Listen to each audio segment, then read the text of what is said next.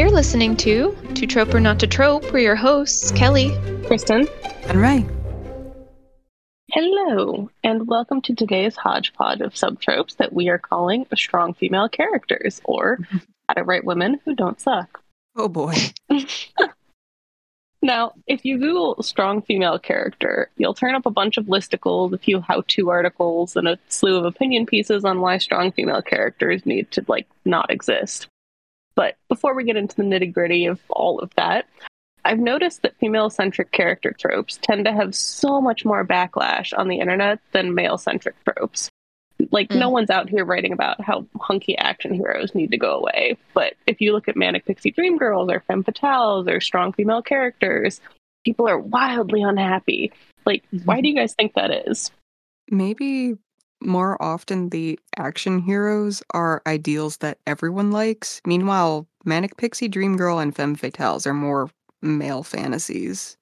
So, Oh, not that other people don't like them too, but more often those character types cater to male gaze, male centric stories. They exist for men specifically to see them and want them, which is not necessarily what women want. that's fair. But I feel like even if you have Manic Pixie Dream Boys in stories, no one's mad about them. Hmm. It's just the Manic Pixie Dream Girls. I wonder if it's because, historically speaking, when you look back on story, on like film, whatever, you have a male character. And like, sure, there's like 2D male characters, there's like the two dimensional male character. But for the most part, especially if you have a main character that's a male, they're an actual character, they're fully Mhm. fleshed out. But yeah. a lot of times you have women characters that are definitely not. They're just caricatures. Mm. And Mm, so I can understand like if you're talking about manic pixie dream girls or um like femme fatales, a lot of the times those character tropes are not really people. They're just kind of Mhm. I don't know, there. And so I can understand why people are angry with that because it's like, well, we want women characters that feel like people, which I'm sure we'll get into. yeah.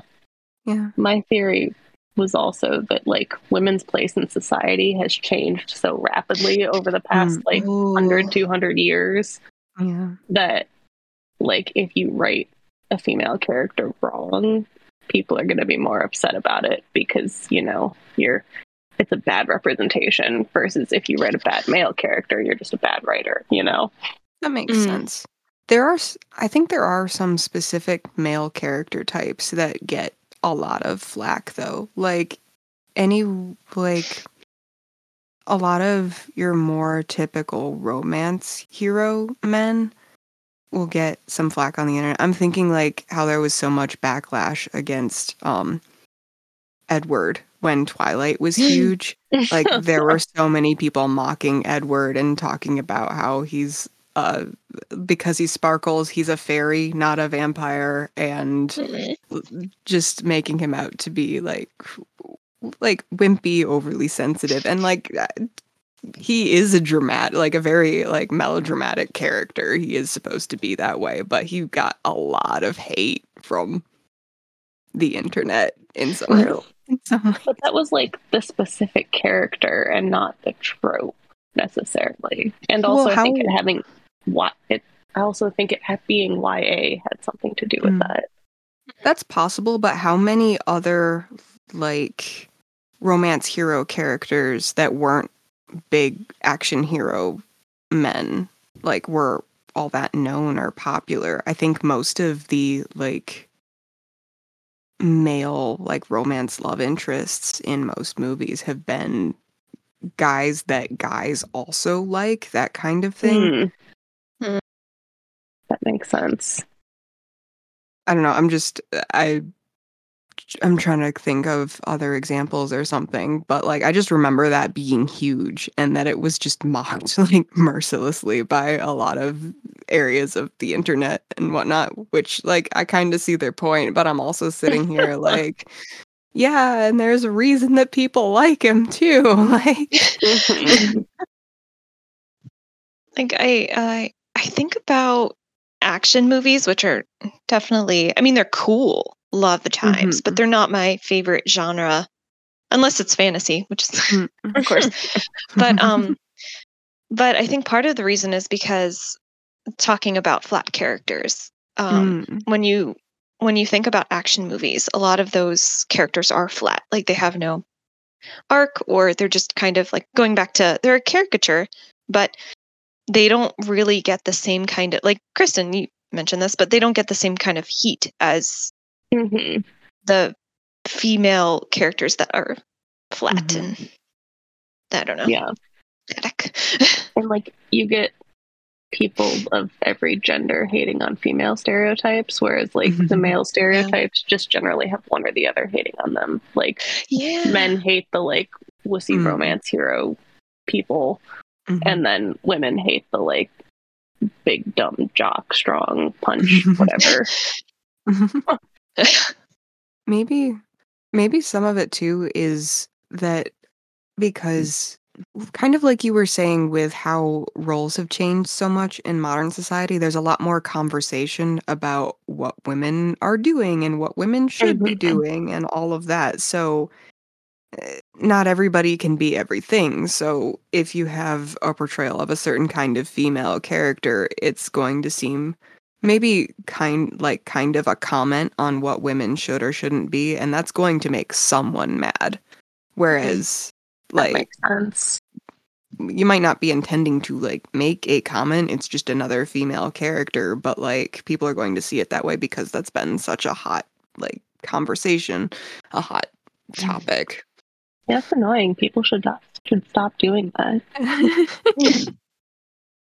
meanwhile like the male tropes are pretty normalized there aren't many that are like new or different or like a comment Mm. on what men should be Hmm. Yeah. The cinnamon roll is the only one I can think of that's like does both of those things. you're like your sweetheart boy who's or your soft boys or like that kind of thing Mhm. boys. Yeah, there are there are some people that hate that one, that hate on that one. That's true. Mhm. Maybe that's it. Maybe it's just about like making comments on what people should be. Mhm. That's weird and very sticky. Yeah. Just be yourself. Yes. Okay, so with all that in mind, it seems like writing good female characters is, you know, kind of important. like writing good characters in general is important, but this episode sadly isn't titled characters because you know that would be way too much for one episode. oh which my god. this is also kind of too much for one episode, but you know, we'll be focusing on female characters today, which is still a lot. um, so, the problem with talking about tropes is that they rarely start out bad or cliche, but too many instances of people using them poorly gives the tropes a bad reputation. Then you end up with unproductive conversations involving people arguing from three different definitions of a trope, like the original good one, the current overused one, and the reclaimed one, which is exactly what happened to the strong female character trope.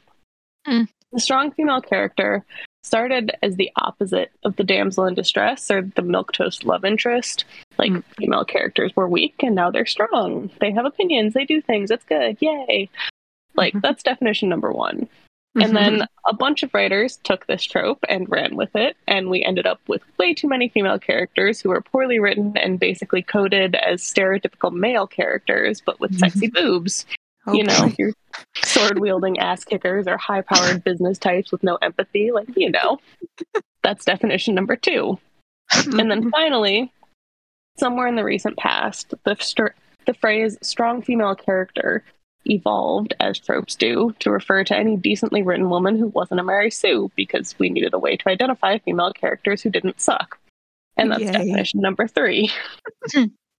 so, since I think we can all agree that moving away from solely writing weak and pathetic damsels in distress was a universally good move, in fact, a writer in New York Times Magazine called strong female characters, quote, a kind of gateway drug to slightly more realistic representations of women, end oh, quote. oh goodness. So she thinks we should have moved past it by now, as do I to an extent.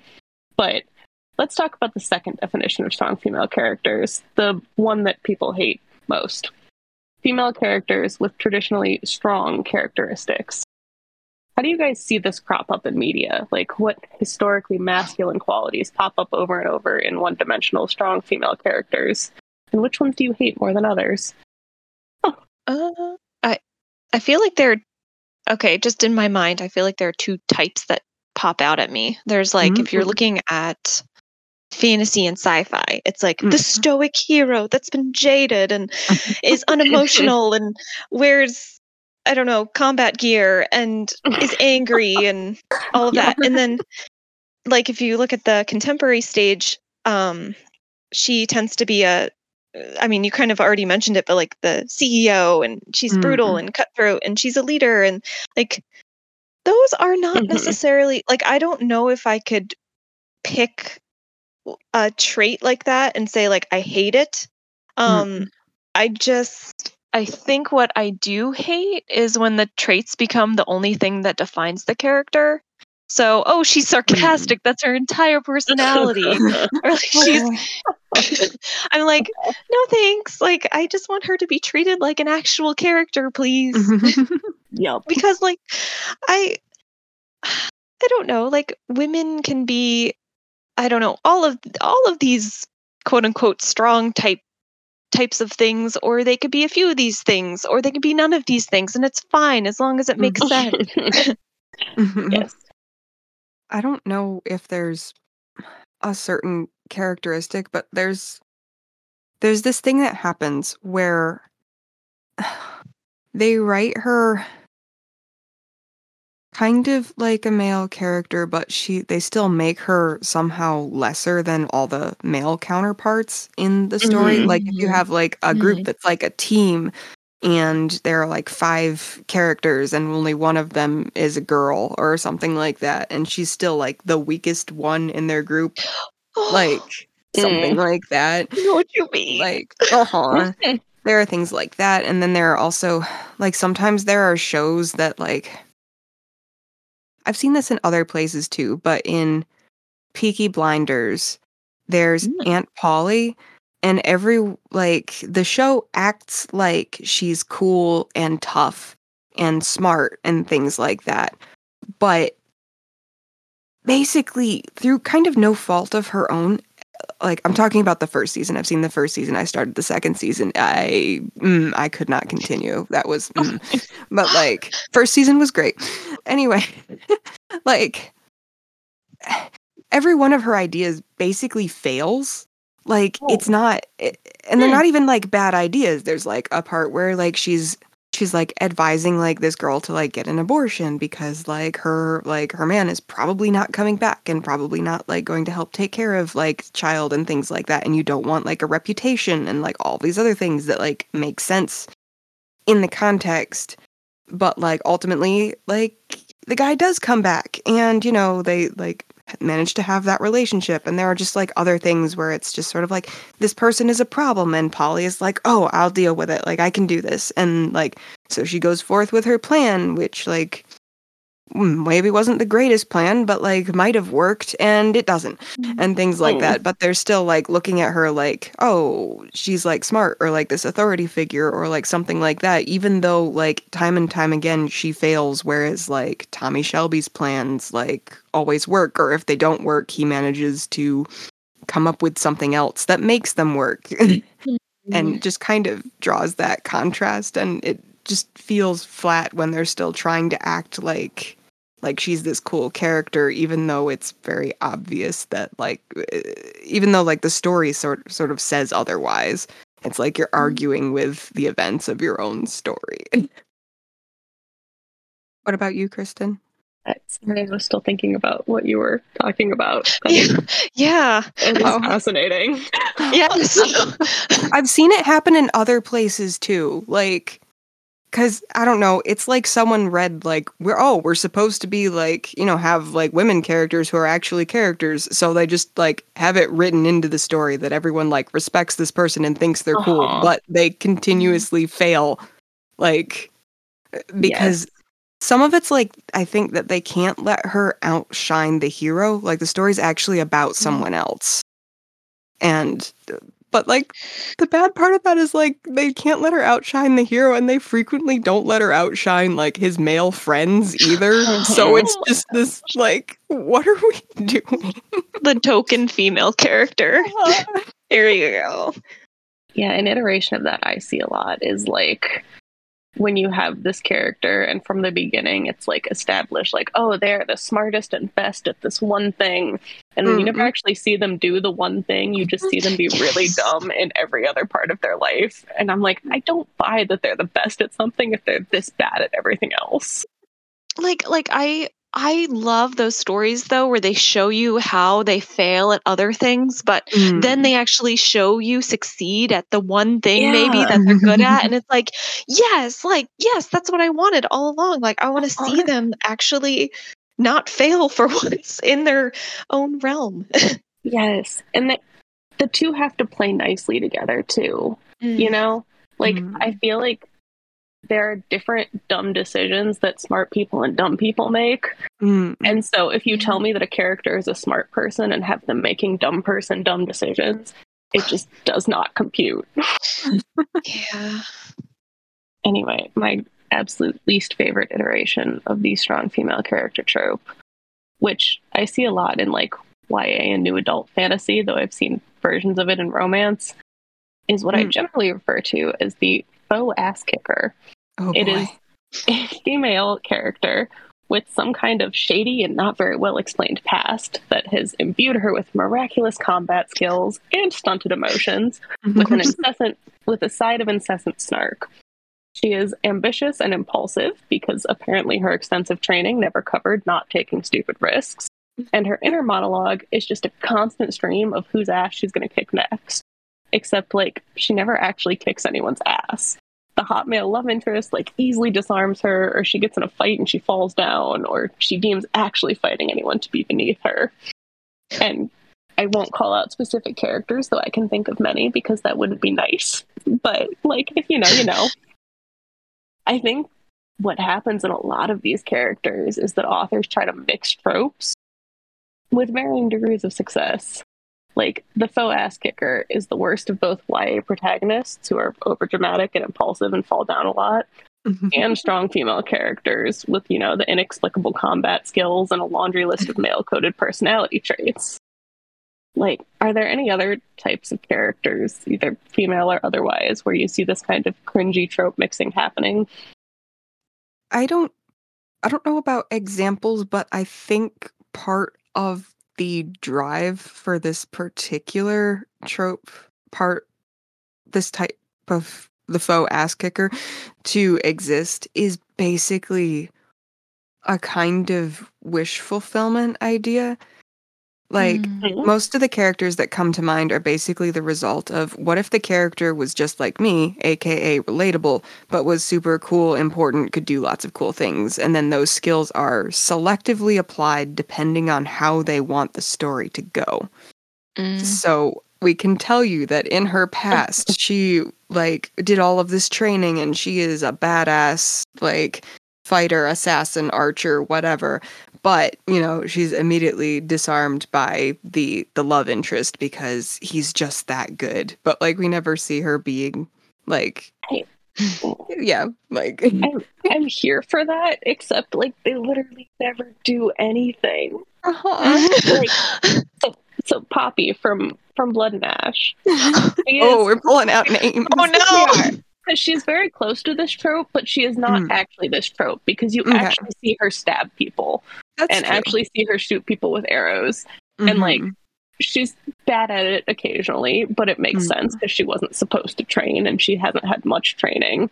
Mm-hmm. And like those books have a lot of other faults, but her character mm. was not one of them in that way, you know? Mm-hmm. mm-hmm but like so many other characters they're just like yeah i'm so good at all these things and then you see them doing the things and they're really not that good at the things i i do think it's interesting because then you also get side characters who like obviously it's the author trying to prop up this idea that the character is strong and brilliant and the chosen one and so like or not but close close to being the chosen one.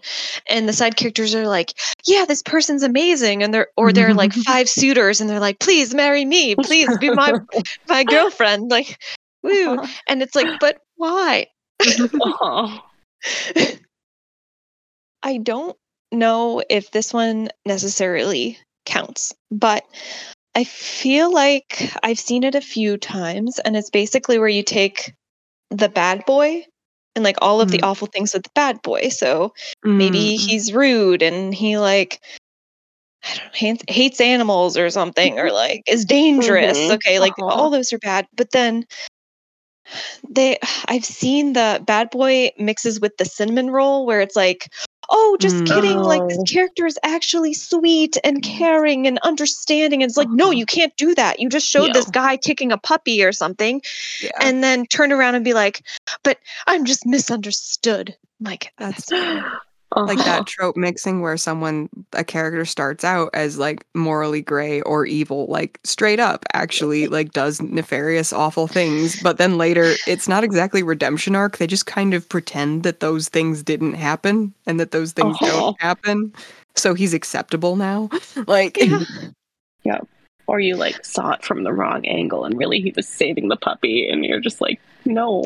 I'm i'm more okay with that one because at least you tried. You went for oh he's misunderstood not like oh yeah he's like I mm, mm, I'm not gonna name names, but like there is there are some where it's like this character is like you know like badass like violent or whatever has like killed people or whatever like in his past and like s- theoretically still has the capability to like do that but we also like once once the main character like the love interest like heroine she's involved or whatever like she never sees him do anything like that so it calls into question if like he actually like ever was like that violent Mm. or like like he's made out to be like he's like ruthless or like could be super violent but he never does that so it's like well is that part just not true. Yep. Do you think that amazing banter is good enough for a lot of people? So it's like, oh, hand wave, look at this amazing banter instead of, you know, me flip flopping back and forth between being awful and like, just kidding, Mhm. I'm good. yes. I, I think that is enough for some people. And honestly i think just telling them that oh he was bad and now he's good is enough for some people judging by Mhm. some of the books that are popular. Which is not a recommendation to write that way. That's why this podcast exists. Disclaimer. oh gosh. We know I that this happens. Also please don't do it. Yes. Mhm. I will say another cringy trope mix that I really hate is when you have a female mastermind type character and then her arc involves some kind of emotional breakdown. oh no Oh, Like like the Irene Oh. Adlers of the world, you know? Hmm. yeah. I just mm-hmm. like I am here for like emotionless characters having emotions. I am mm-hmm. not here for kneecapping smart characters by emotional breakdowns. Right. Yeah. Yes. Because I think that's another one of your like male coded characteristics. But oh, they're a woman; they have emotions. They have to be sad sometimes. And it makes Uh-huh. them weak in the Yeah. sense It of like, kind of- like you said, kneecap. it, it codes that like her womanhood got in the way and that's why she'll never be as good as the men No. Uh, oh my makes oh so my. frustrated. Mhm. hmm I don't. Okay, you mentioned like mastermind characters, and I have. I have a very specific pet peeve that isn't super common, but I have seen. and Yes. This isn't. Ex- this isn't exactly like. Uh, I don't think this is exactly trope mixing, but it's when you have the eccentric genius character, but hmm instead of being mixed poorly with another trope, it's more like the author had too much eccentric and not enough genius. so you end up with a character that behaves in very strange ways purely for the sake of being I don't know, random XD rar lol. Um Oh, so their eccentricities just have no point. And then you pair this with them supposedly being super smart, but they never figure anything out. Or if they do, it's a wild jump to a conclusion that's Mm. pretty implausible, but Mhm. somehow they're right, of course. Of It's course. basically an author trying to write a Sherlock character without taking the time to figure out how the Sherlock character works. And it's just, it, Yup. mm, it drives me kind of nuts. Because it's like, lol, look at how, like, weird they are. And I'm just sort of like, you don't understand this at all.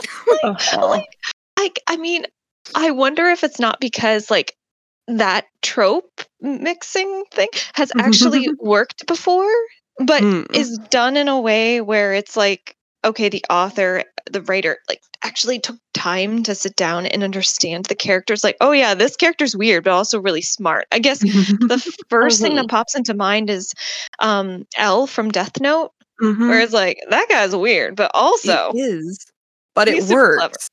Uh-huh. Yeah. Like they they made it make sense there. I'm okay with I'm okay with L. Like I can we can rep Death Note here. Like yeah, L is super weird. And but like it's like oh, he has he sits weird in chairs because he says it makes him think better.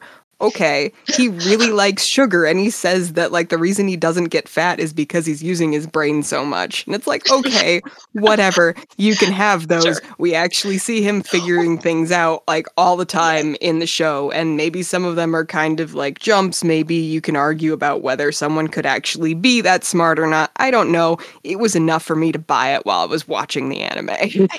Right. And I think it's all how it's set up too, where it's like, Mhm. okay, yeah, he made this jump, but in a in a way, like how the problem or whatever was presented at the beginning versus like Mhm. how he came to that conclusion, it's just I I buy it. Mhm. Mhm. I will say I do like the eccentric genius who's more eccentric than genius when it's played for laughs. Oh yeah. Like, oh yes, and, yes. like in Shrek 3, the Merlin character is like excellent.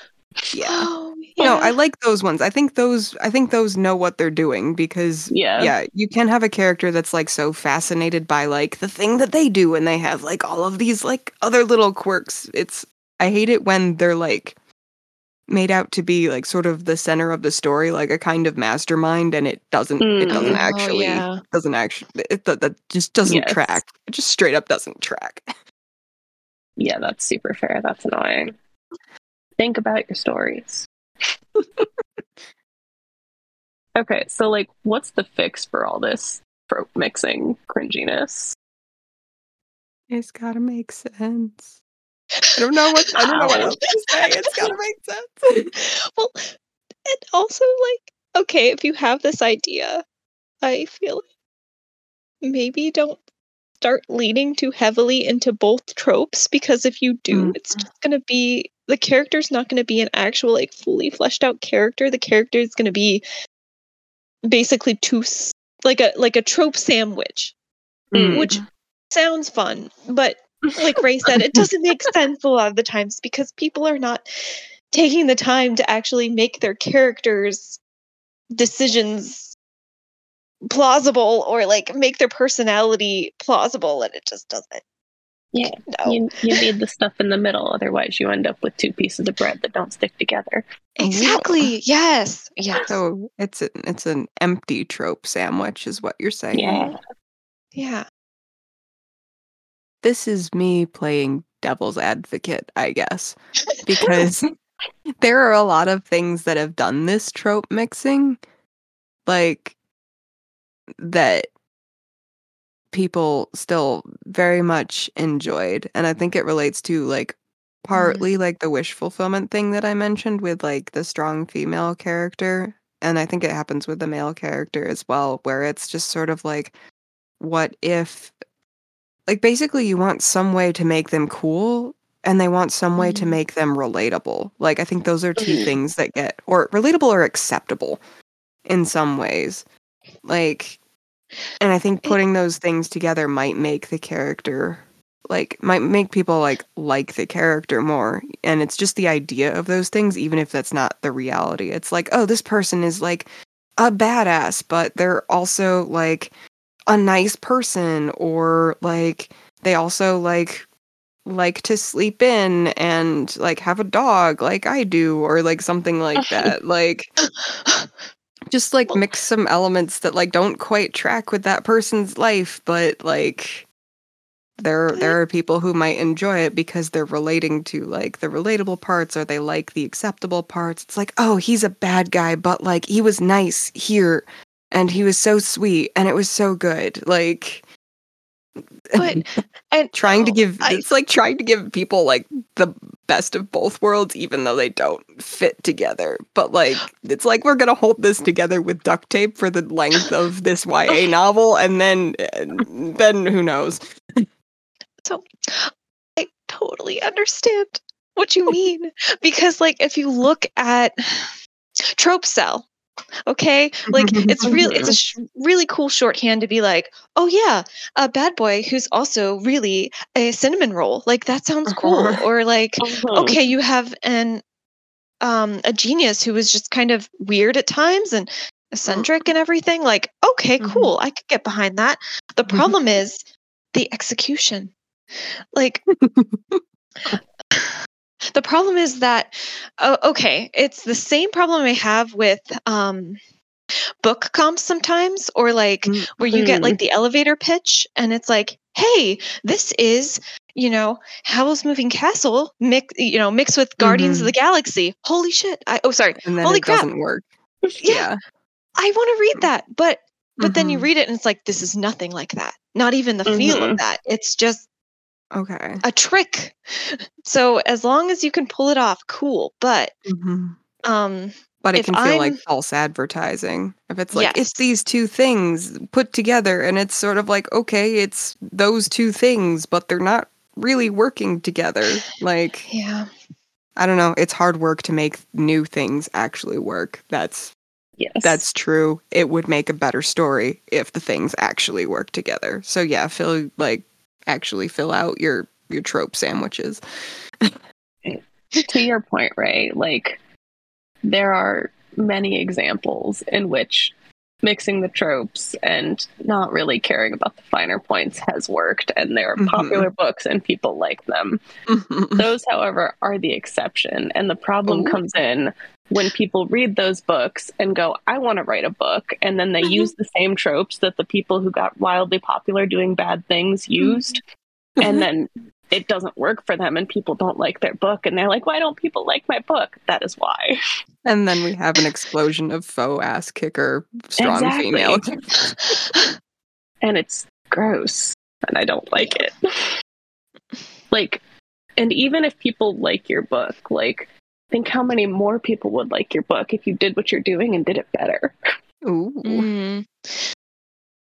i anyway getting off that high horse and going back to the fix for very cringy trope mixing that doesn't work just pick personality traits that work in tandem with the experiences your character has had Like, Mhm. even if you do Hmm. some like backbending logic jumps, just like make sure it's there, you know? like also thinking about positive and negative positives and negatives of personality traits. That is something that I think a lot of these are missing because any personality trait has a way that it's good for the character and a way that it's bad for the character yeah like someone who is loyal is usually a great character trait until they're loyal to the wrong person or loyal for the wrong reason or whatever. Like you just you have to think about that. The faux ass kickers don't usually have that because they just have a Mhm. soup of personality traits that apply can when it's and convenient for the plot. Yeah. yeah yeah It's like right now they're going to be a cinnamon roll because that's what we want. And right now they're going to be a cold hearted like killer because that's what we want. And there's no internal Uh-huh. logic about which they're going to be at any given moment. Yep. Yeah. Also, oh my gosh, fatal flaws. I Mm. all of these faux ass kickers and like super tropey strong female characters have this one fatal flaw that is vital to the plot. Like, you know, your masterminds, they have their fatal flaw of being emotionally in love with whatever, and it's ridiculous. Like, just give people natural weaknesses that make sense. Just tack on your fatal flaw afterwards. Like, oh, I guess we need one of these things. I you say that in jest, but that is what many books have done. No, I can name get a it. few. I see what you mean. I just hadn't thought about it that way. Like, it makes total sense. But Mhm. yeah. and it like it never comes up until the critical moment either. Like it might be mentioned in passing, but yeah. it's like never important until it is the climax of the plot, and you're like, okay, that's the that's- thing that's I'm new. sensitive about. oh no. I'm sorry. So this is, of course, all getting into the third definition of strong female characters, which is female characters who are strongly written. So, fun question: Who are some of your favorites? Beth Harmon, Queen's Gambit, the Netflix show. I haven't read the book. That's fair. I mean, bonus points because she's also a genius character, but believably feminine and fashionable. Like I am here for it. with weaknesses that aren't just a fatal flaw. Aw. How many are we talking about here? Because I have a lot. As Many as you want. Oh no. Um, I'll try to limit myself. But I okay, I want to mention one of my favorite uh female hero characters when I was a child, Mulan Mm. from Disney's Mulan. Oh, good. Yes. Yep. And it's because like what's interesting about her is okay, so she starts off and she is getting ready to try to be you know, suitable enough to be married. So you Mhm. know she like she has makeup on and she's wearing like this tight dress and like she's being feminine and whatever and that's i guess you know whatever but then she ends up doing the quote unquote like masculine trait things where it's Mhm. like she joins an army and she's Mhm. wielding a sword and you know she's whatever but what's interesting is when she's in the army she isn't great at first because she hasn't been Mhm. trained in this her entire life. So that makes sense. Mm-hmm. And she finds strength in basically persistence and intellect and being, you know, clever and like Mhm. you're looking at her own strengths and then which are also her weaknesses and it's it's fabulous and I have not seen the live action Mulan, but I have heard, and I could be wrong, so I'm sorry if I am, but basically, um, the live action Mulan took this and basically threw it out the window, and they were like, hey, Mulan is going to be strong right from the start, and she's going to be, Mm. you know, great with the sword, and she's going to be perfect. And it's like, Mm. but that's not what Mulan, like That's not what Disney's it was Mulan about. was. No. no, that sounds really frustrating and bad. mm-hmm. Oh, and then okay, this is one more. Um my most recent one is from Emily Wilde's Encyclopaedia of Faeries. I'm sorry I've been talking about this book for a long time now at this point, but Emily Wilde is a character who the main character who Mhm. what's interesting about her is she doesn't necessarily she's not quote unquote strong in the sense of like oh yeah she has a sword or she's like kicking ass or whatever it's Mhm. More about like her being clever outsmarting fairies uh, you know Mhm. not really being great with socializing with people but then understanding that uh, she like being herself is basically her one of her greatest strengths and Mm. also her again also her greatest weakness because Mm. herself is basically like she wants to be a hermit and she wants to be away from people but she needs people in order to like gather her research and her other like the other like really he's a side character but he's basically her partner in crime he is like extroverted and like oh he's charming and he he loves people but he's mm-hmm. not very well versed in as much as Emily is in like maybe getting out of things or being like as clever as she is and so they work really well together. But she also doesn't like her goal is not basically to get with him it's to i need to finish Mm. my research get out of the way In there.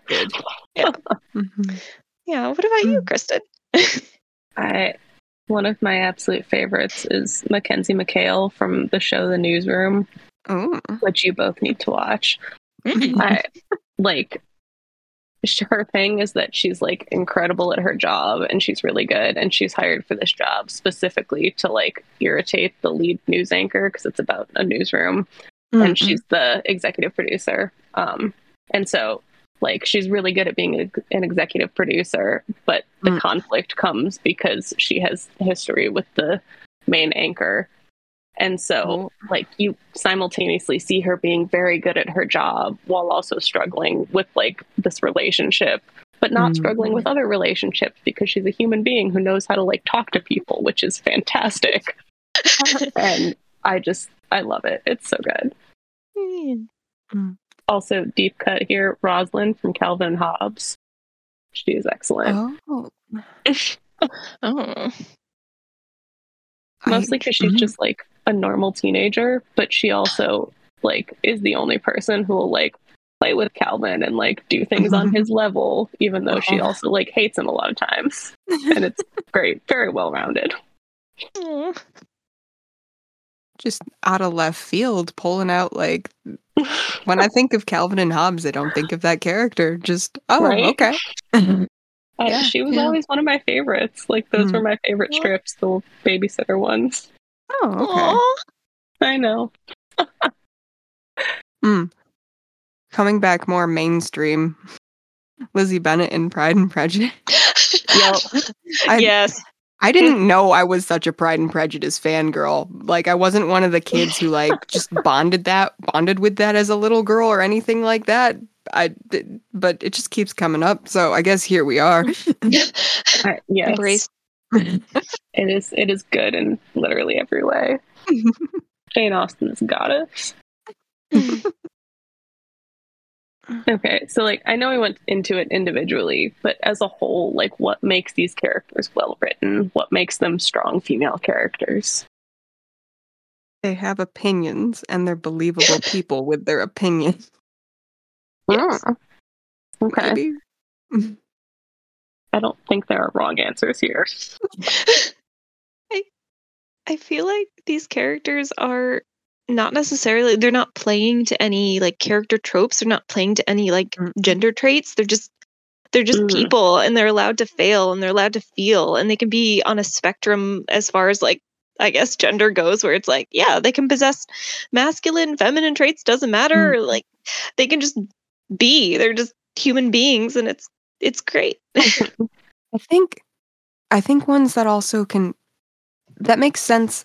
I will like definitely concede that they aren't written like stereotype first, like as in like you only know the stereotype, but like I think you can also have strong female characters that are more stereotypical. Like I think you see more of that um in like Game of Thrones, they have some of those kinds of things. It's like the women are concerned with like marriage and childbirth and like things like that and lots of people are because like those are there are actually a lot of like practical ramifications about those things like um Right. like there Mhm. are mothers who are concerned about their children and it's like well that's stereotypical and it's like that's also like real and they're concerned in Mhm. believable ways because the world is dangerous like right but they're not just all like Mhm. i have all the feminine traits in the world Uh, and it's all no. contained in this one character nope Yeah, they're not written stereotype first, like I think Mhm. you mentioned, Kelly. hmm Yeah, yeah.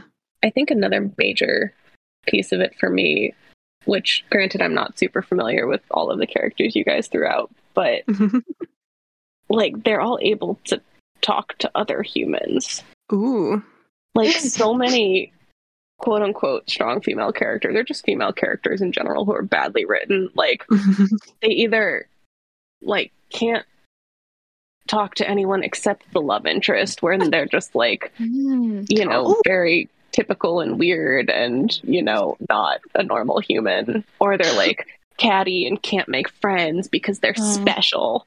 And that I'm just not here Mhm. for it. Like Mhm. know how to talk to other humans. I I'm so glad you brought that up because um okay this might be a light spoiler. It's not going to be like that much of a spoiler, but in um in Emily Wilde she starts off where like she can talk to people, but she really doesn't understand social norms and everything. Mhm. It feels Mhm. like, and she's able to talk to um her partner Bambleby because like they've he understands her, and so Mhm. she feels comfortable with him.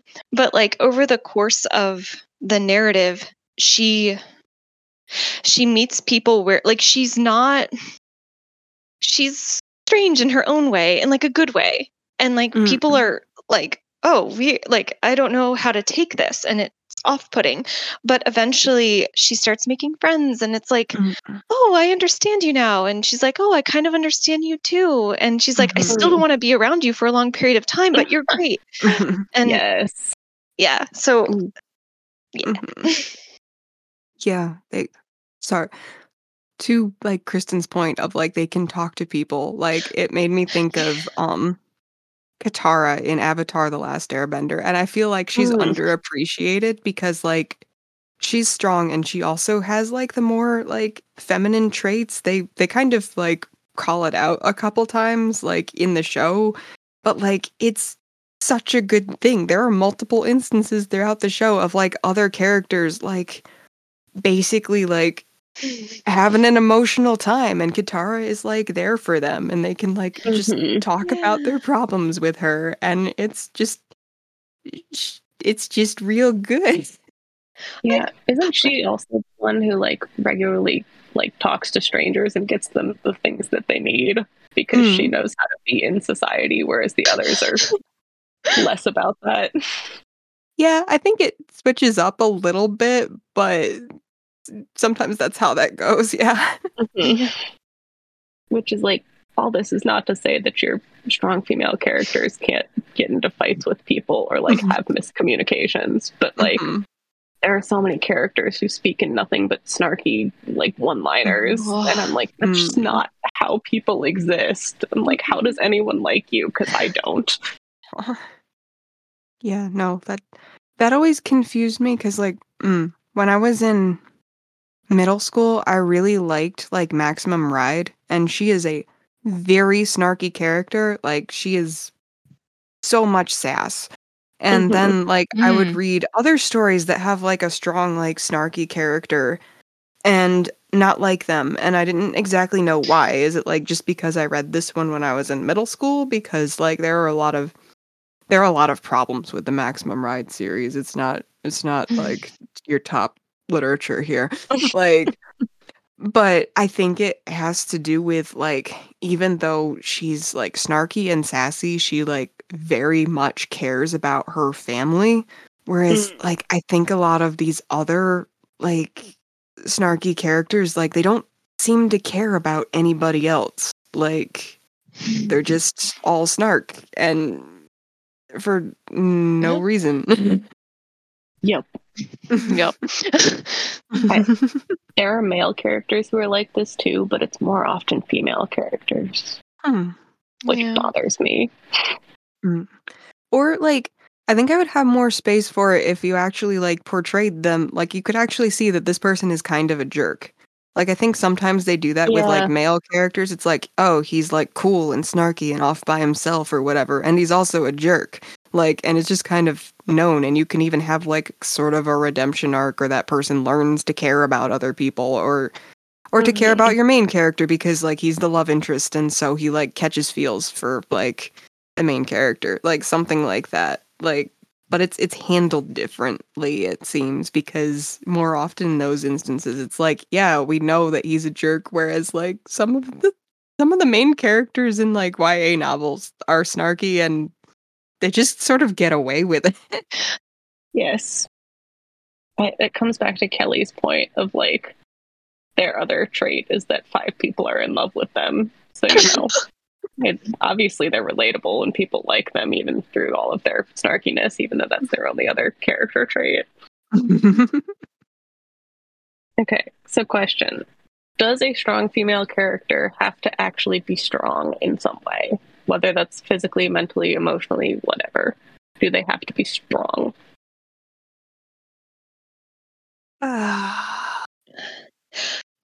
Yes, I'm gonna say yes. This this is this is this is a Oh. little complicated. Uh, I think I think you can have a well written, weak female character. And that could be a strong characterization or a strongly written character. But if she isn't strong in some way, then I don't think it makes sense to call her a strong female character.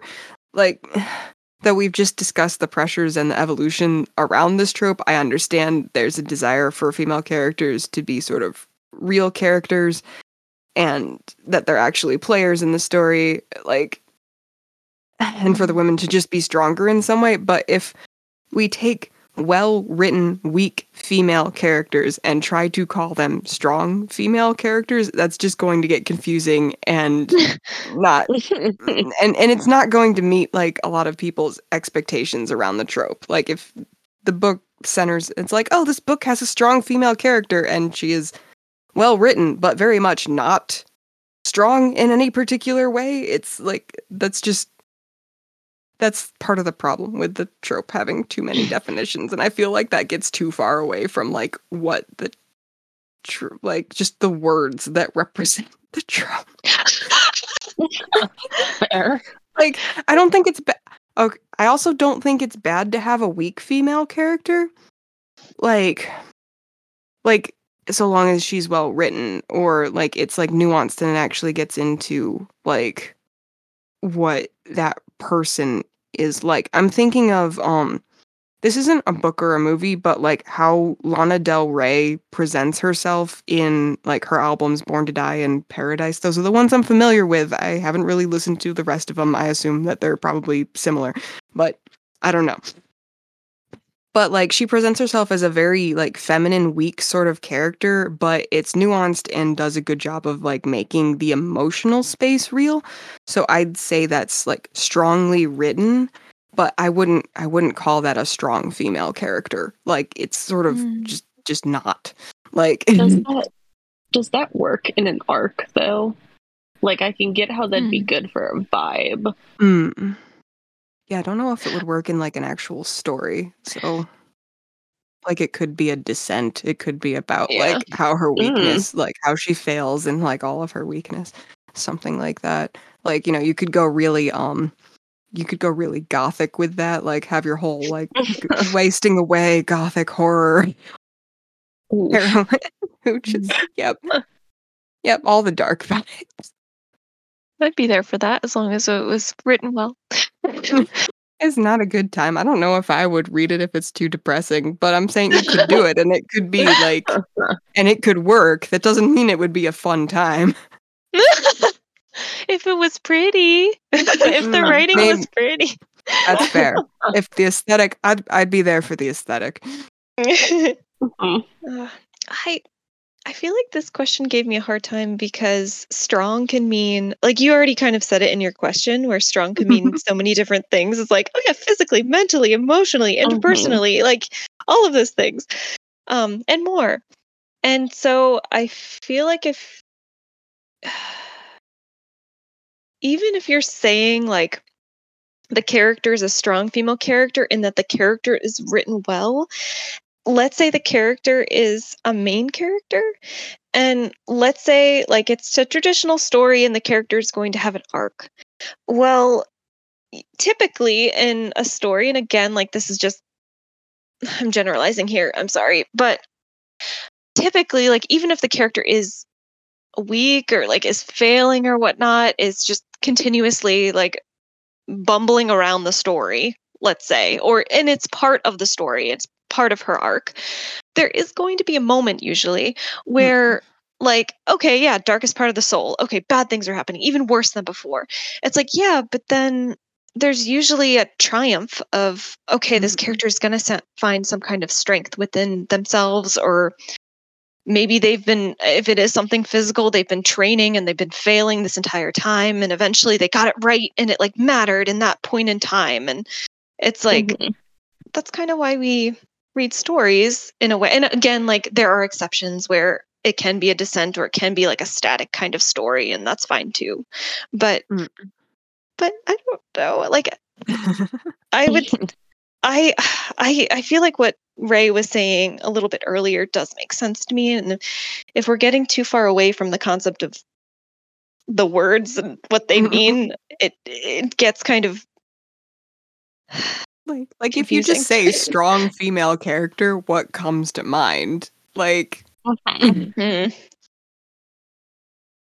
Yeah, I mean, it could still be mm-hmm. a character who's like physically weak or like maybe Mhm. they're not like the smart the smartest tool in the shed, like the sharpest tool in the shed, but like at the same time they're going to have some kind of strength and that's going to be highlighted at some point usually. yeah. Yeah. I'm going to take it a step farther and say I don't think you can write a good character that doesn't have some strengths.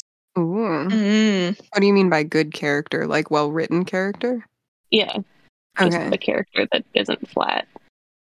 Interesting. Yeah, I'd say that's generally true. Like you Mm, can build yeah. a character around like them being weak and I think you could still do that in a like a nuanced, maybe realistic kind of way, but that's more of an exception than the hmm the norm. Yeah. I think for me, like, the key for strong female characters is some kind of agency. Like, they have Mm. to be uh, strong decision makers, basically. Like, they have to do things. Mhm. And that that's what the damsels in distress and the faux ass kickers are missing. Like, they don't do Ah. anything in their stories. The stories Yeah. happen to them. Or if they try to do something, they're just spectacularly bad at it with no consequences. Yeah. Or people reward them for some reason. Like, oh, honey, you Yeah. tried. And it's just so Exactly. condescending, patronizing, and it's bad. Mhm. like I think any any character that makes decisions and does things in the story is gonna fall under that strong female character Mm. arc. like obviously I'm sure there are exceptions, but in general. I don't, do you guys So- agree with that? that women should do things. Yes. Yes, agreed. Things should not happen to them. They should Mm. they should make things happen. Yeah, not exclusively. I mean, things. Well, yeah, not to you in exclusively. stories, yeah, Fair. I'm I'm nitpicking. I'm just being difficult. Uh-huh. Of course. I would expect nothing less. I'm doing things, Kristen. I'm exerting my agency in this podcast as a woman. Pushing the podcast forward. All time is pushing the podcast forward. It'll march forward whether we talk or not. I sincerely hope not. I hope you would edit that out. Fair, fair point. I would. Mhm. Thank you. Okay. Um back to our actual outline. Um of course the strong female character is going to be like most obvious in fantasy or action stories where she can easily do things for the plot. But like how does a good strong female character change in the softer or slower stories like the dramas, romances, coming of age, whatever. That general swath of stories. So I think, okay, going back to the whole strong can mean so many different things. It doesn't necessarily have to mean that you're good with a sword or that like you can kick ass or that, you know, you're like physically strong. It could also mean like, I don't know, I feel like I feel like kindness isn't is a strength.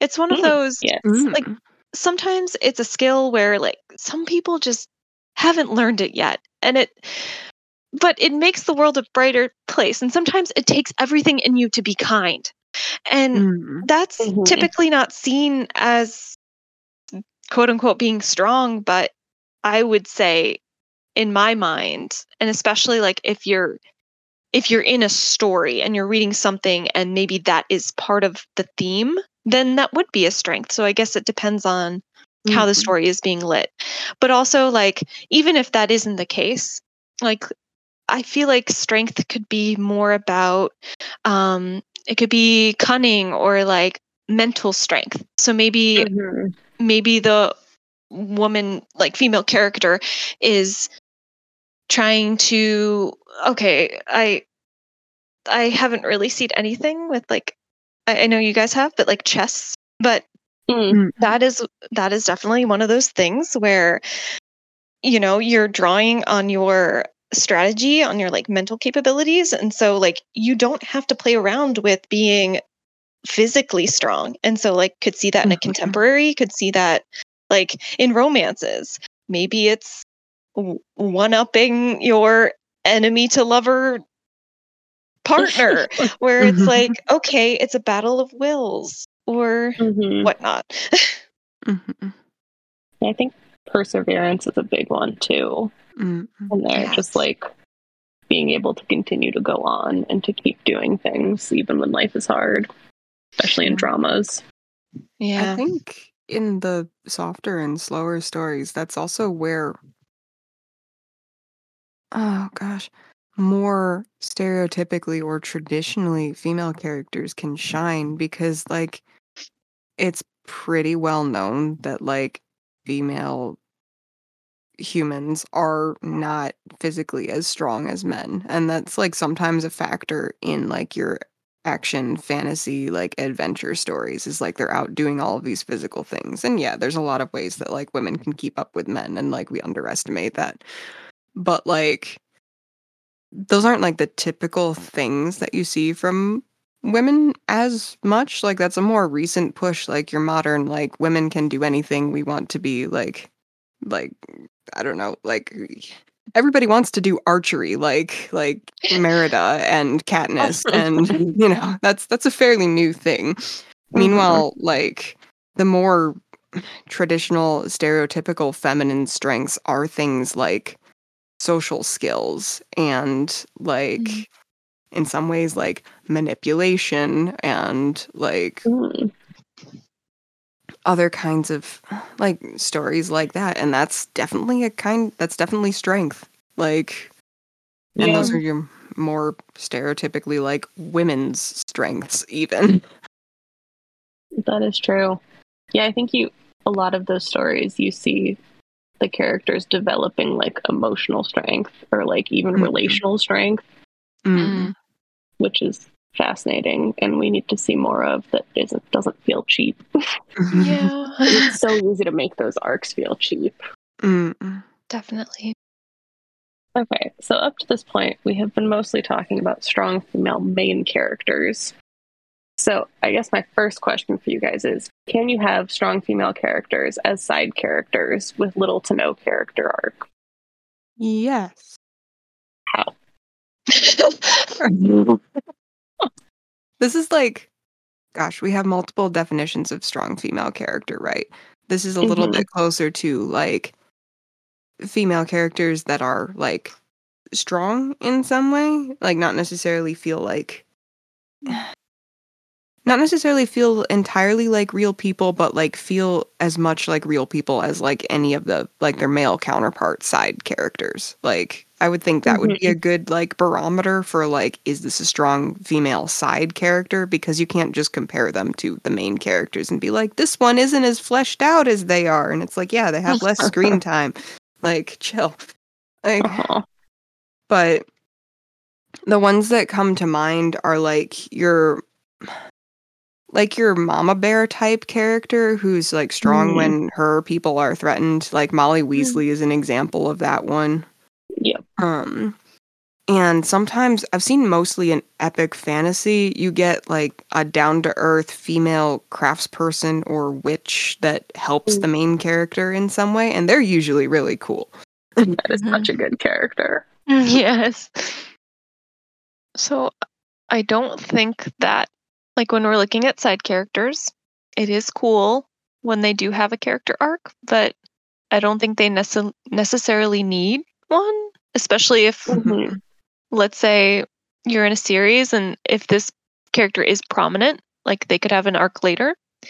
Um, but I think that you can still show that they're not a character trope or they're not a caricature by understanding what their strengths and weaknesses are, understanding like what their flaws are, maybe bending the character a little bit, not necessarily arc worthy, but just kind of testing them and seeing what happens. And that's always fascinating because then if they are in trouble or their friends are in trouble, like going back to the mama bear character, you get to see a different side of them and it's Mhm. like oh but this still makes sense because it's still it this is what the character values. Mm-hmm. Mm-hmm. Makes sense. I think another way you can do it is like basically they're a main character who has already completed their arc. Like if you think about it in that way. Mm. So like they have all of the things that they learned in their story and even though we never get their story, like you see Mhm. that they have those qualities, you know? Mhm. Yeah. you see the results of it. hmm Although I do think it's okay to have like your more weak characters as side characters. Mm. Not Yeah, weakly makes sense. written, but just like that's where you can have your like gothic Mhm. damsels in distress who are Uh-huh. crying and sad about things because you have other characters who do things. Yeah. or they can they can make a great um foil or like comparison to your main Yeah. character. I'm thinking of like um Princess and the Frog where you have Mhm. Tatiana who has worked for everything that she has in her life and she still doesn't have her dream yet. Meanwhile, you have like the the blonde spoiled girl who like is just like wishing really hard on a star for the thing that she wants. It's, it's just is a great contrast right there of like this, you know, the passive weak character and your good main character. Yes. Weak characters are also great, like stumbling blocks for your main character. Mm. Like having to figure out how to deal with them, basically. okay, switching gears slightly. Let's talk briefly about the Bechdel test. Oh, so, boy. for those of you listening who might not know, the Bechdel test or Bechdel Wallace test was created by cartoonist Alison Bechdel in a strip featuring two women talking about a film. It's a measure of films asking if one, the movie has at least two women in it, two, who talk to each other, three, about something other than a man. Many take it farther and insist that the characters have to be named, but that was not in the original strip. Um, so, according to one user generated database of about 10,000 films, only about 60% of them pass. Mm. The rule was created in jest, but has since become a mainstream way of judging films and other media. So, what are your guys' thoughts on this test? Uh, I okay, so I think in its simplicity, it is it can be useful because then you can technically look at a film or book, whatever, and then decide at least at first, like, okay, are they going in the right direction? Mm. Mm-hmm. There's just not enough there to if you're going to develop a strong female character and all you're looking at is if okay, first off, we need two women and they're going to talk to each other and they're going to talk to each other and not necessarily, you know, talk about a man. Mm-hmm. like, okay, cool, but that doesn't necessarily make them characters. It- yeah, you could Yeah. you can maneuver a story specifically to pass this test and still like fail what its point was. Mm-hmm. Yeah. Uh, I think it's been useful for. Uh, I think the test has been useful for pointing out that male-centered stories have been overrepresented. Like, I think Mhm. most stories should, like, in general, pass like the Bechdel test, but I don't think every story has to. Like, for an obvious example, if you have a historical story about a guy in a military base, most of the characters are probably going to be men, and it isn't unreasonable for that story to not pass the Bechdel test. Yeah. You could Mhm.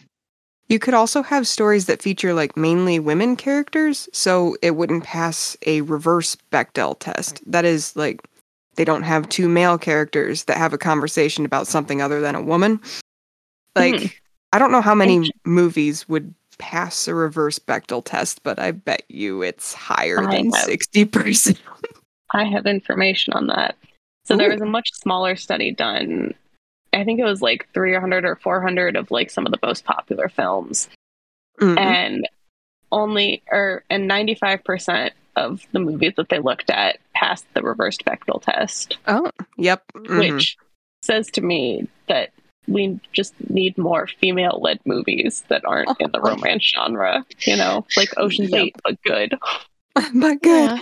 Yeah. I was, mm, I was so disappointed by that movie. That's It was fair. such a cool concept, and the That's movie was just fair. mediocre. Come yeah, Yeah. not special. hmm Mm-mm. Yeah, I think the Bechdel test is interesting. It's like, like you guys were saying, not necessarily accurate because it depends on the point of the film. Like some of Mhm. my favorite films just have two characters, you know, and one's Yeah. a man and one's a Mm. woman. So So no matter what go. they talk about, it's not going to pass, even though the women are fantastic characters. But yeah, we need do need more female female led things. Mhm. Heist. I wonder what the percentages of books that like pass these tests would be. That's harder because books you more often have a point of view character. So if yeah. your if your point of view character is a guy, he's usually not like observing two Yeah. female characters in conversation. Like Yep. Except if he's and like, same same with your reverse. Like it could happen, but like you have to do more finagling. Whereas movies are like third person by default. Like that's Mhm. just, that's Yeah. what you get. That makes sense. So, while we're on the subject of quirky tests for strong female characters, let's talk about the sexy lamp test, which asserts that, you know, if your character can be replaced by a sexy lamp with no real effect on the plot, you need to rethink your story. So, what are your thoughts on this? I think that's that's a good one. In general, that's a good one, especially for your main set of characters. There could be exceptions, but I, I think there are exceptions, not not the rule. it's also nice because I feel like it's taking it a step further. Like I, I like the Bechdel test is still useful and everything, like we were saying. But what's interesting about the sexy lamp test is that you can then determine if going back to Kristen's point of like, oh, if a character has agency, like probably a strong character, and a sexy lamp does not have a- agency. So it is kind of looking at characters' agency or relevance to the plot, and that's pretty important. if Yes. if the character is, you know, not like a side character, like necessarily a side character, like not as important. Um, but what's also interesting, I did. I was like researching. I was like, oh, what other like interesting tests are there on the internet? and apparently, I don't know. Have you guys ever seen Pacific Rim? I have not, but I was reading about this. Oh, okay. So you probably saw the same thing I did, but um, basically, there's like the Mako Mori test, Mhm. and did you? Okay, so you did come across it. I still don't know what we're talking about. Oh, yeah. So basically, um, Mako Mori is a female character in Pacific Rim. She's not the main character. She's just kind of like a side character. But what's interesting about her is she was actually, and I agree, but like she was written as a a female character that felt like a full-fledged character and like Hmm. had her own motivation and it wasn't it didn't line up with um necessarily the main male character's plot arc Mm. and so the Mako Mori test basically is like the sexy lamp test in the sense of its opposite because it's Mm. it's basically saying, oh, well, the character has to have an independent plot arc, and that character or her arc does not necessarily like does not exist in support of the male character. And I'm like, that's really cool. I feel like that one is like harder to parse often. yeah. If Yes. your character arcs aren't intertwined, you wrote a bad book or you wrote a bad story. oh, right. This is like But- very specific, but Yeah. No, I did see that and that was interesting. and it's so sad because I didn't see the third movie. So like the first movie, second movie, they're good. And like Mako is excellent. But the problem is that in the third movie, um they just do her such a disservice. Like they just Mhm. basically throw her character right out the window and like other things happen that are awful. And it's like, what about the first and second movie though? That was great. You can write female characters. What's going on? what happened? Right. Yeah. Yeah, going back to the sexy lamp test, I agree with both of you that like it's a good idea, especially for main characters. But the exception, I think, is when you have something like Don Quixote's Dulcinea, where it's just kind of this Mm. concept of a Mm. person Mhm. that they ma- that motivates the main character.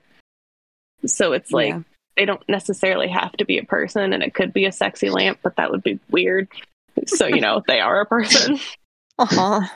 Right, Yeah. right. like I'm I'm okay with that use of it, and I think that works as long as like you have other characters who are fully fleshed out and make sense.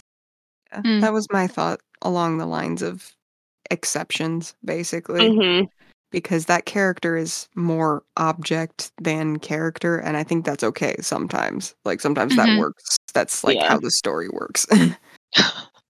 I just mm, for the love of God, don't fridge them. Oh gosh. Please stop. It, Don't break the sexy lamp. and it, it, it works and it functions, but it's horrible. Okay. So since this topic is just way too big to ask to trope or not to trope, like if you said don't trope strong women, then I we're, we don't need to talk anymore. oh Um, dear. I I'm gonna ask instead, what kinds of female characters do you want to see more of in fiction? Smart ones. I'm gonna be very selfish here. I want more Beth Harmons. Oh yes, yeah, I agree. yeah. Absolutely. Oh my gosh. I just had an okay. Well, I have to Kristen, you have to answer really quick. And oh, then gosh. I can answer and then I have to tell you my idea. Okay. I, one that I really want is like female characters who can throw down and like decimate another character in a fight, either physically or verbally, but like they choose not to. Ooh. So, like, So many of the character strong female characters I see are like so punchy and fighty and like they'll just like fight for no reason, whatever, or they'll snark at someone for no reason. So I want a character who like can do that but doesn't. They just- they choose pacifism. They choose to just keep living their life and ignore dumb people. But like they occasionally just like tear someone completely apart with a one liner or like they just one punch and the other person's down. I want those badasses. Yes, I need to see more of this. Okay, this is perfect. Okay. Um I would like to see more female characters that are sweet and kind. I feel like a lot of the Mhm. times you see Yes. stories where it's like, oh, they're snarky or Mm. you know, they're they are like more hardened to the world or you know, and maybe they learn like, oh, friendship and found family and everything. But you Mm. never like you do, like it does crop up, but I want to see more characters that maybe start off sweet and kind and like yes, maybe they'll learn that the world is awful, but that they'll still be themselves and they'll still try. Mhm. Um, my idea was basically going back to Ocean's 8. Wouldn't it be cool if like all of the characters that we just mentioned were in a heist? Because then you have like the muscle, you have the Uh-huh. mastermind, and you have like the distraction right there. It's Uh-huh. perfect. Mhm. It's good. It's really good. Yeah. Mhm. that would be fantastic. You should write a female centric host, Kelly. Oh my Yep. gosh.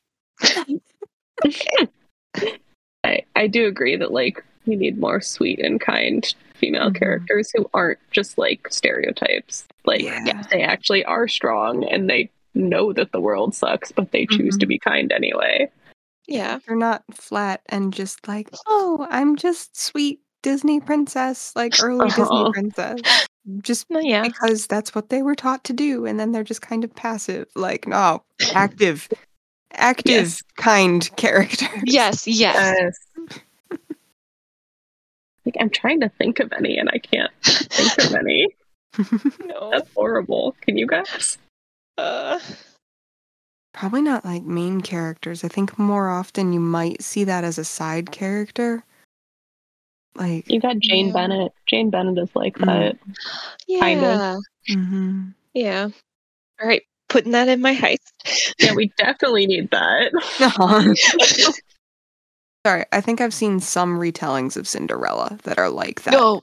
where yeah. like you you Yeah. actually actually see her like choosing kindness, not just like that she's made out to be that way just cause. Like, mm. Right. That makes sense. Is there any story that wasn't written more than 200 years ago that has these characters?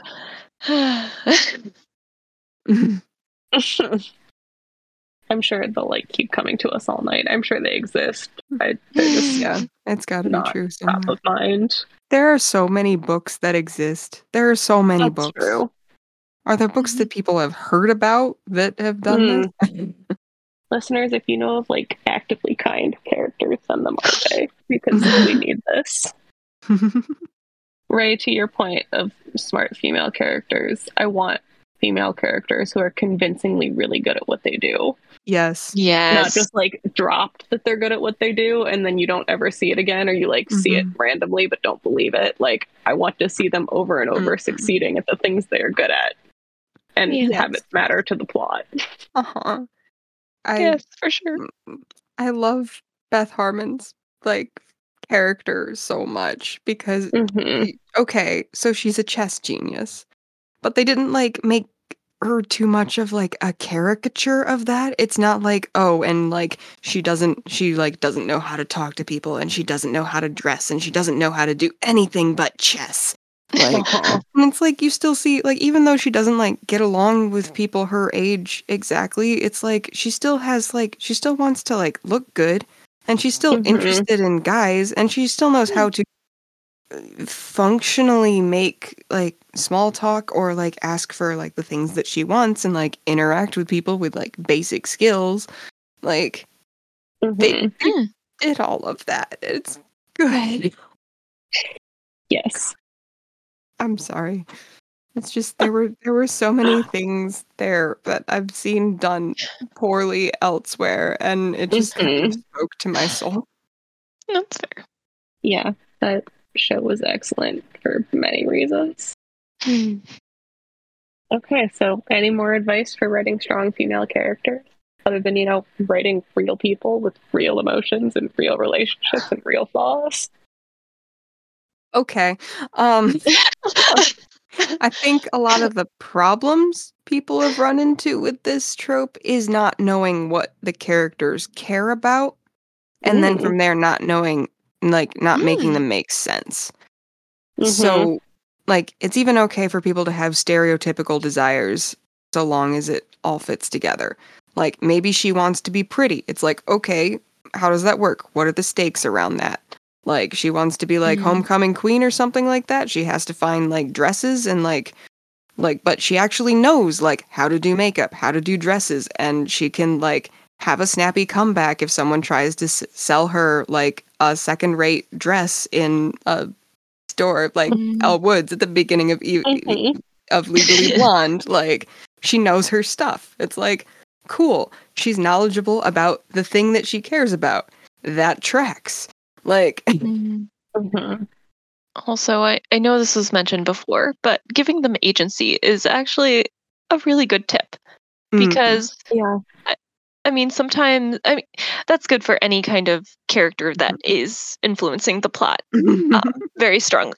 But especially if you're talking about strong female characters, I definitely see a lot of this where I'm reading and I'm like, all right, cool. She's telling me, you know, she's going to do this grand thing, but then she gets distracted and she gets pushed along the plot by like her love interest or best friend or whatever. And it's like, but you're Uh-huh. not doing anything. Even though you're Mhm. saying you are going to do something, you're not doing it. It's like, oh dear. yeah, Yep. I'd like to see more of that.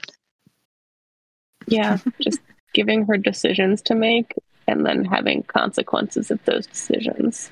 Mm. Yeah. There are so many books and movies where like there's theoretically a decision that the character has to make, but you know no matter what they choose, nothing about the plot is going to change. Oh boy. Mm-hmm. And that is not a real that's not real agency.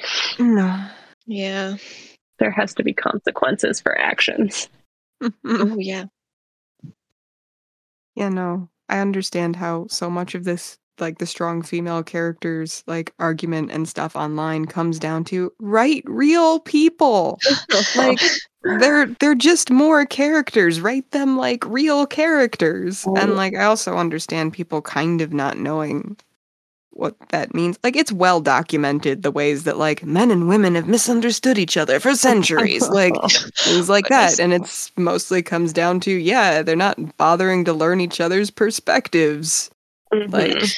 maybe maybe that's the thing But also, it makes me think of like, because I have seen on the internet where it's like, there's a guy writer and he's like, I'm not a woman, so I could not possibly put myself in a woman's Mm. position and write from Ugh. a like a woman's pers- perspective. God. and then I immediately think of, I think it was like George R. R. Martin who basically said, like, they asked him, "Oh, you know, like, how do you, how could you possibly write female characters that are like well-rounded female characters?" And he's like, "I just treat them like any other character." Uh-huh. I, Like, I, yeah. then- I believe that women are people. Like I think he more or less said something along those lines. Yeah. Like they're they're Mhm. people. Yeah, basically. Yeah. And like, if you're a man who wants to write women and you don't know anything about women, make friends with some women. You know? Yeah. Just People people are people. Maybe easier said than done. Like that mm-hmm. that advice seems a little bit like yeah, if you can, like you should make friends or like figure out how to talk with like the people that you're trying to represent regardless of what you're trying to write. This is a perspective that I'm not familiar with. It's just sort of like maybe I should ask someone who's actually, you know, has some experience with this what it is. I don't care if it's like I don't know, being a woman, being gay, being like a person of color or just like being a blacksmith or something like that. Like talk Mhm. to someone who has been in the position of doing the thing or like research and all of that. All of that. Oh my goodness. Yeah, that'll still that's Mm. still like the right way to do it or the better way Yeah. to do it. I yes, like obviously that advice is easier said than done, but like Uh-uh. I would also posit that if you can't make friends with people and talk to people, then you're probably not going to be able to write good characters either. But Kristen, I don't know how to talk to people or make friends with people. You're friends with us. that works. It's Find other people who also don't know how to talk to people and bond with them. and th- one more thing on female characters is like they're allowed to have female characteristics. Like strong female Yes. characters shouldn't be male coded women. They can be. they don't have to be. Like Mhm. you can like we were saying people are people like you can mix character traits as long as they make sense with the character's background and personality and all of that like they can love to sew and love kicking ass like that's a thing Mhm. uh-huh. Were it not for my needle, you would have no clothes. Now step out of my way. I need to organize a social event to secure a land deal. Like, exactly yes saw that on the internet somewhere. the internet is a weird wonderful place and largely so- terrible but sometimes great With cats sometimes. Mm. yes and our podcast Yes. Yes. cats and our podcast. There so you go. it can't be all bad. And that's our episode. Listeners, do you agree with our assessment of writing strong female characters? Are there any female character subtropes you'd like us to do an episode on? Email us at trope or not trope at gmail.com and let us know. We'll be back in two weeks with another trope. Thanks for listening to To Trope or Not Trope and happy writing.